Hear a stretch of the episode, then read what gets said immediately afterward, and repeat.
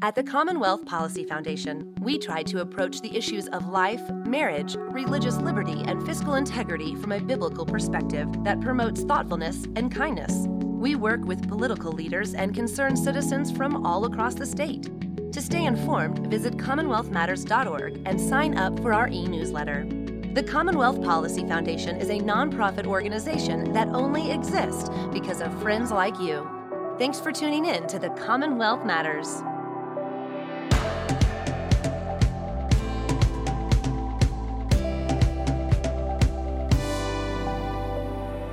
Welcome to the Commonwealth Matters. I'm your host, Richard Nelson. Thank you for joining us.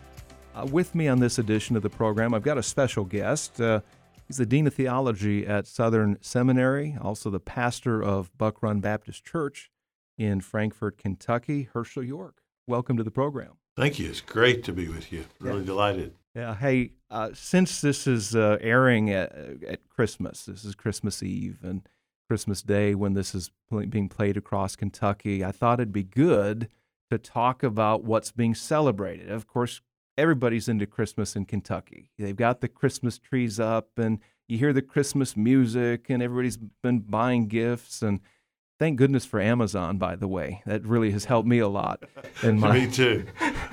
I really I, I really don't like going into the malls and shopping and a little confession there for for all of you. But uh, we celebrate this major event out of the year. And I wonder, Hershael, how many people really understand what is at the heart of Christmas and what it is we're celebrating? Well, you know, in the United States, I think probably most people get that it's about uh, the coming of a Savior. I don't think that they know what is actually behind that.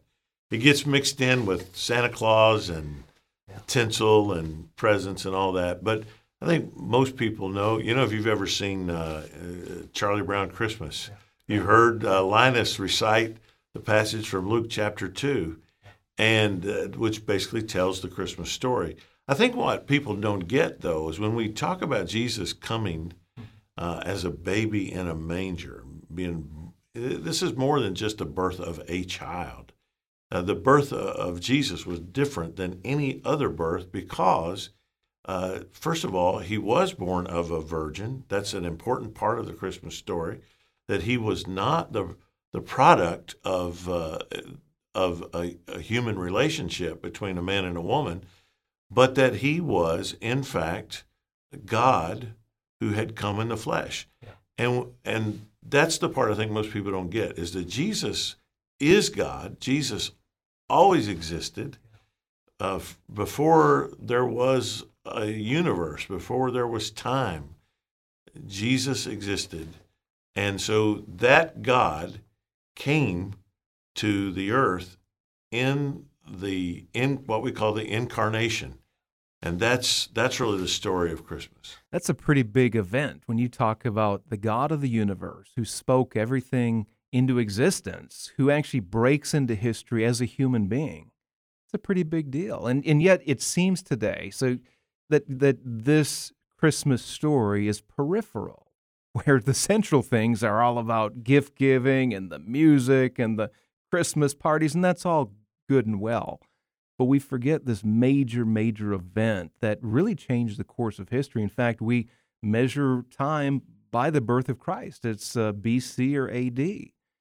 And if I, I, I just wonder, Hershael, if we really grasp that, it seems that that we don't grasp that truth. Um, that or, and if at best peripherally, but wonder what what would happen is if if we truly understood and and celebrated Christmas with that central reality in mind.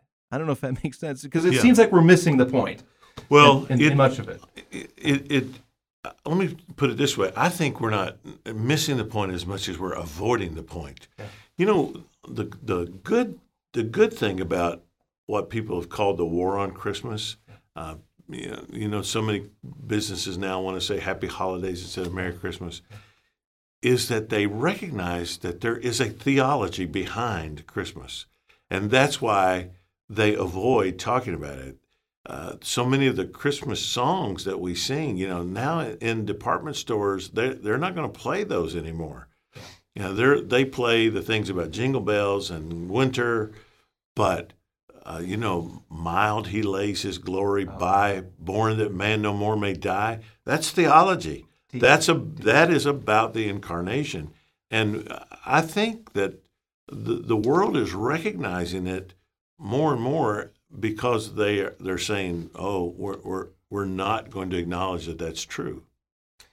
You uh, you you refer, referenced uh, Charles Wesley's "Hark the Herald Angels Sing." Deep theology. It, it you know that's got to be one of my tops too because of theo- of the theology and the deep message that's there. Part of it's that you know God and sinner reconciled and this idea of the God of the universe, which I have a hard time getting my mind around. And Hershael, you're a theologian. You're the dean of theology at Southern. I don't know how, and you're a great thinker, by the way, but I don't know if it's within our capacity as human beings to grasp the idea of God uh, coming down into this world as a human being. Is that something that's comprehensible to the average mind? Well, what we can know about it is what God has told us. And uh, that does not mean that we can understand it uh, fully, but we can understand what God has said. We know from the Bible, John chapter 1, that Jesus is called the Word of God and that he was with God always. Uh, and we know from the scriptures that, uh, that the Holy Spirit uh, planted the seed within Mary and that this God who created the universe, uh, uh, the one of whom Solomon said, The heaven and the heaven of heavens cannot contain thee. Yeah. Yeah. Uh, that God became a little baby thing inside of Mary and was born, and God wore diapers. I mean, yeah. we, we can't lose sight of that, that He is fully human, that He really does become one of us and walks among us. Did he do that, Hershael? You know, let's get into some theology to better identify with our condition, to see what it would be like to live as a human being. Well, it's more than that. It is that. There's no question he he he does come to identify with us uh, because, as Paul wrote in Galatians, he was born of a woman, born under the law to redeem those who are under the law. Yeah. So we yeah. are we're in condemnation. We're under the condemnation of the law. Jesus became born of a woman, born under the law, not merely to identify with us so that he could be a sympathetic uh, Savior, though he is that. He's more than that. He's the Redeemer. He came not only to identify with us, but to save us from our sins. To live a perfect, sinless life, to become that perfect sacrifice to make atonement for our sins. Right. This is what the angel said of Jesus that he shall save his people from their sins. And so when Jesus came, he came not only to identify with us, but to take upon himself the sins of all his people. And as he went to Calvary, he bore that sin and he paid the, the price of God's wrath and justice there on Calvary. So Christmas is inextricably uh, connected to Easter. You can't separate them because it's it's part of the same story. It's of God's redemption of His people. On that note, we're going to take a quick break. We'll be right back with more of the Commonwealth Matters.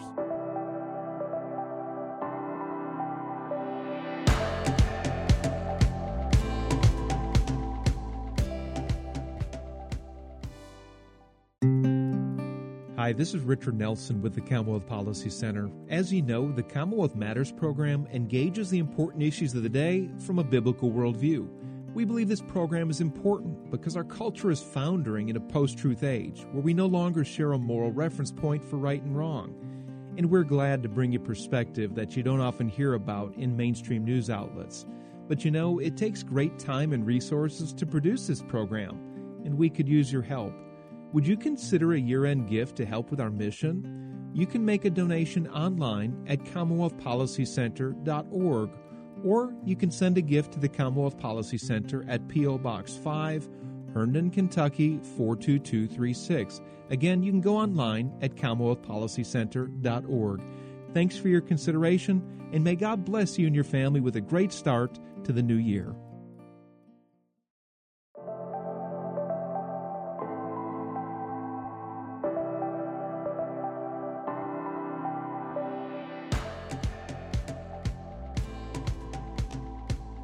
Welcome back to the Commonwealth Matters. I'm your host, Richard Nelson, and it's a pleasure to have Hershael York joining us today. He is the Dean of Theology at Southern Seminary, and we're talking about Jesus. Since it's Christmas, it'd be good to talk about what uh, is behind Christmas and what it is that we celebrate. And in the previous segment, we were talking about who he was and what he came to do. And uh, Hershael, you know, today here in Kentucky, and for the most part across the country, most Americans identify as being Christian.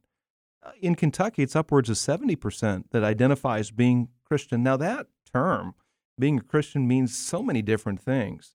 But what does it biblically mean to be a Christian or a follower of Jesus? How would you define that? Well, that, that's great the way you describe it in that second phrase, because one can be sociologically a Christian, but really not know Jesus. Uh, but to be a follower of Jesus means that you've made a conscious decision, a commitment. And so you ask the question, what is it that Jesus wants of us? Yeah. And you know, yeah. and this is what the Bible says is that he wants us to believe that he is the Son of God and that he died on the cross for our sins, that he rose from the dead. And this this is a scandalous thing mm-hmm.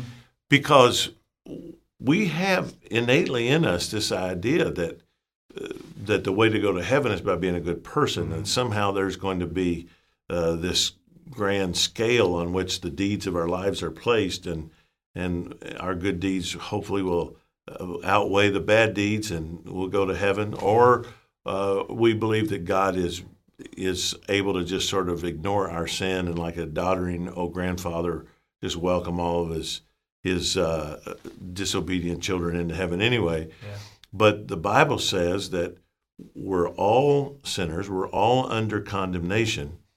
But Jesus came specifically to pay the penalty of our sins, and he rose from the grave to show that God had accepted this sacrifice. And now, whoever believes in him can have eternal life. That just seems too good to be true it takes a lot of faith to believe that. I mean, just to feel in the previous segment, we were talking about Jesus uh, being born of a virgin, he, no earthly father, but uh, being and then living a perfect sinless life and, and dying that perfect death on the cross and accomplishing salvation for us. So that first part of the story of Jesus is is tough to believe, but then this whole idea that one person came into the world, not just a person, but God himself came to, to give his life up for us and died on a cross, rose again from the grave three days later in order to give us life, it all sounds scandalous. It sounds hard to believe. Well, it, it does because what it means is that good people go to hell mm. and bad people go to heaven. Mm. And that that goes against our self-righteousness. We think that I should be able to achieve my salvation, but what the word of God says is that that we all have sinned and come short of God's glory, that the reality is there are no good people, that we are, the Bible says there's none righteous, no, not one. And so no one can measure up. And the only way we can go to heaven is by accepting what Jesus did on our behalf. And that is an act of faith. All the way back in the Old Testament, when it, it says of Abraham that Abraham believed God and God counted that faith, that belief, as righteousness. And that's the pattern throughout the scripture is that what God counts as righteousness is faith. Now, it's not a it's not a, a, a, mere intellectual assent. It's not a mere head knowledge. It's a commitment of a life. It is a decision to follow him, to believe him, to trust him, and and then because we believe him, we want to obey him and to be like him. I'm glad that you you said that it's not a mere intellectual assent. It's there's actually meat put on those bones. It does take uh, the the the assent. You you do confess Christ, but then it has to have some fruit to it. There has to be some action that follows that. I'm afraid in my experience with the churches, and I've been to churches all across Kentucky, good people, by the way, but I'm concerned maybe a better way to put it, of many people who attend regularly, but they don't have this saving faith. They might be a cultural Christian or that they might go to church because that's what their family does, But as far as having a relationship with the Lord that produces fruit that's shown in their lives, I, I don't know if I'm seeing that. And the reason I say that, I'm speaking from personal experience, but I look at our culture here, Hershael, and I see where we are uh, with so many social ills. We, we're in the middle of an epidemic of drugs. We have major issues with pornography. There is uh, child abuse, neglect. You name the different social indicators, and we have a culture that doesn't reflect people walking with Jesus. And I'm just wondering how that those who might be fooled into thinking, and I don't want to go too far in that direction, I'm concerned that there are cultural Christians who really don't have a relationship with the Lord. Well, that's right. Know, going to church doesn't make you a Christian any more than sitting in a hen house makes you a chicken. You you have to truly commit your life to Christ. It is a decision that then shows itself valid by the way that you live. And uh, this is again what you see in the scripture.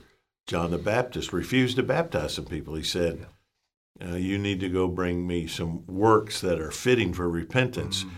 that shows your repentance is real." Jesus Himself said that on the day of judgment there are going to be many who will say to Him, "Lord, Lord, didn't we cast out demons in Your name? And didn't we do mighty works in Your name?"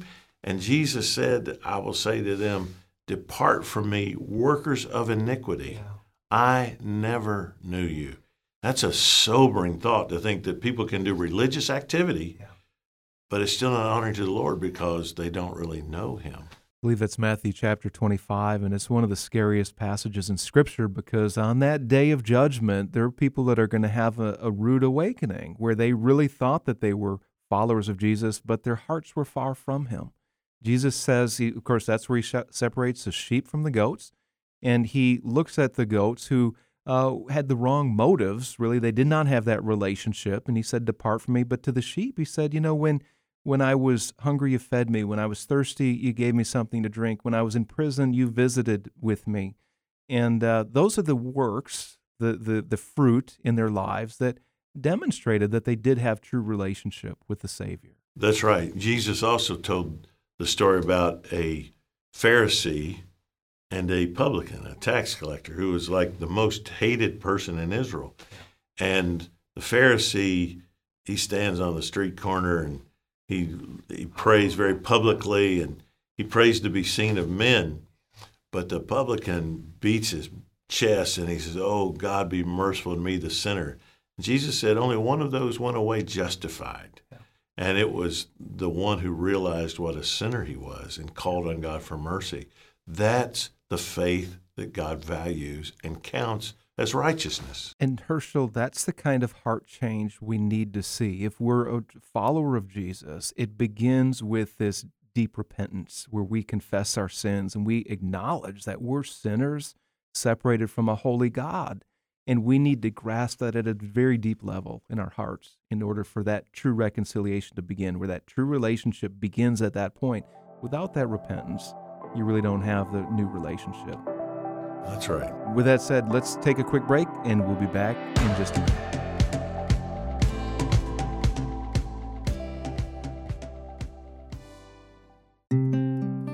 Hi, this is Richard Nelson with the Commonwealth Policy Center. As you know, the Commonwealth Matters program engages the important issues of the day from a biblical worldview. We believe this program is important because our culture is foundering in a post truth age where we no longer share a moral reference point for right and wrong. And we're glad to bring you perspective that you don't often hear about in mainstream news outlets. But you know, it takes great time and resources to produce this program, and we could use your help. Would you consider a year end gift to help with our mission? You can make a donation online at CommonwealthPolicyCenter.org or you can send a gift to the Commonwealth Policy Center at P.O. Box 5, Herndon, Kentucky 42236. Again, you can go online at CommonwealthPolicyCenter.org. Thanks for your consideration, and may God bless you and your family with a great start to the new year.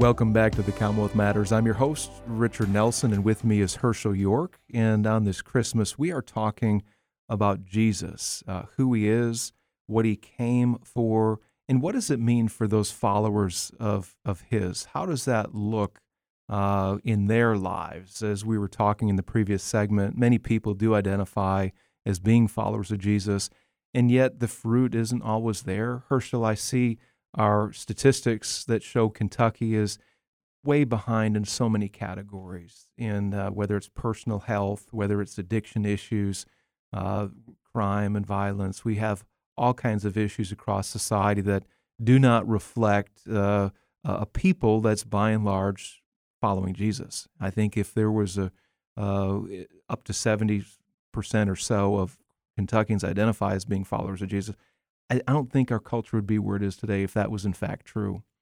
Um, so, what does it look like if we if we're to put meat on the bones of this idea for a follower of Jesus? How does that look in public? We know we talked about having that uh, repentance, confessing your sins, having a real heart change.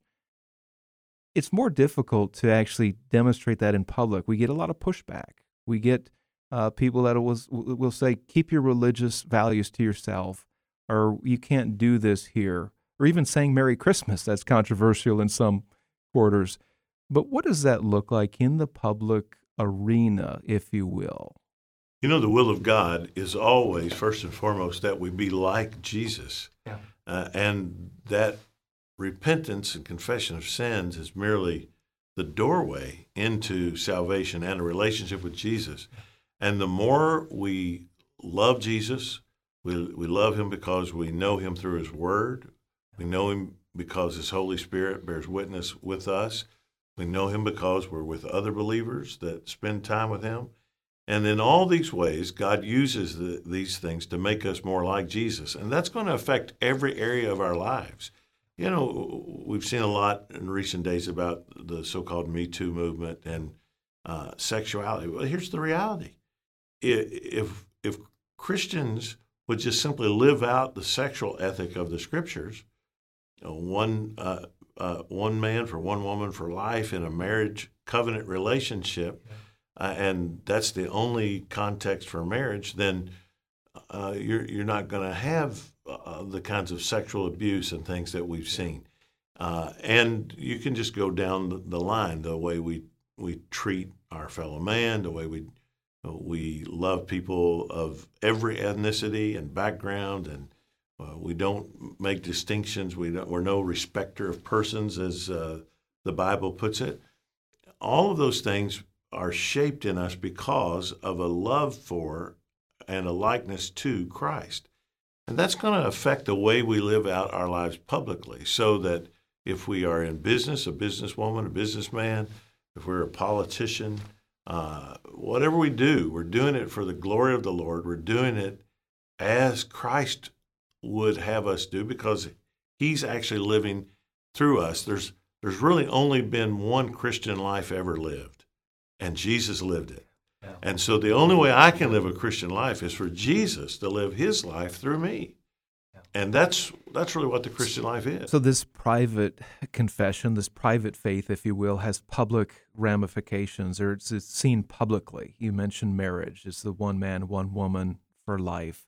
Uh, it's other moral boundaries that somebody might live out, uh, and of course, there there are um, people who would say, "Well, you can." have moral boundaries and you can live a good life without Jesus. That's just Hershael, you're just imposing it, there's other ways to God besides Jesus, and that seems to be a popular sentiment today.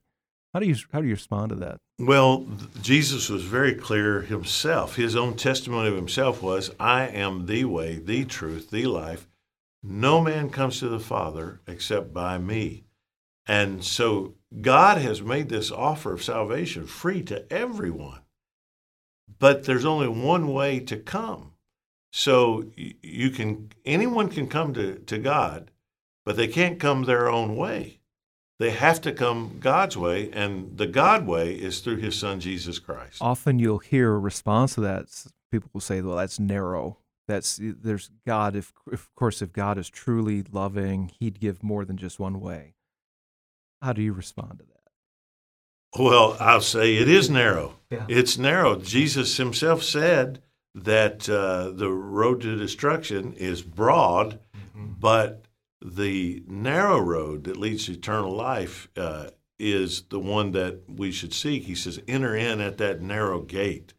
And so it, it is, it's narrow in the sense that we we can't broaden it and enlarge it so that you come any old way to God, but it is available to anyone who will come God's way.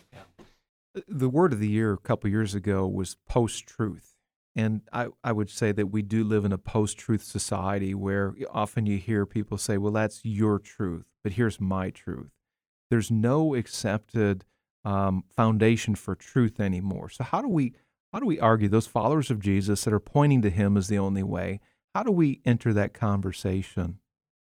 Do is there even a begin a starting point to enter that? I think so. Uh, It gets down to one thing, and that is did Jesus Christ rise from the dead? If he did, then he is exactly who he said he is, and there's only one way to God. If he did not, if that's just simply something that uh, people have constructed and we've invented a religion, then all religions are really equally hopeless. Uh, but the, the truth is that Jesus rose from the dead. God raised him up. This has been the testimony of of uh, up to 500 people saw him at one time after he rose from the dead, and and the very same disciples that were fearful and fled uh, at the crucifixion, after they saw the risen Jesus, they were willing to give their lives for the truth of that gospel. And so it has been through the centuries that uh, people have seen the truth of who Christ is and that he is the only way. He's available to anyone who will turn to him in repentance and faith, trusting that he died for their sins and that he rose from the grave on their behalf. And so that's the question. It's easy to believe in a Jesus who walked on the water if you believed he, be- believed that he got it from the dead. So that is the that's always the question that uh, we have to investigate, and either that's objectively true or it's not true at all. There is no middle ground. And on that word, we're going to have to close. Hershael York, thank you so much for joining us. It's been good to have you with us.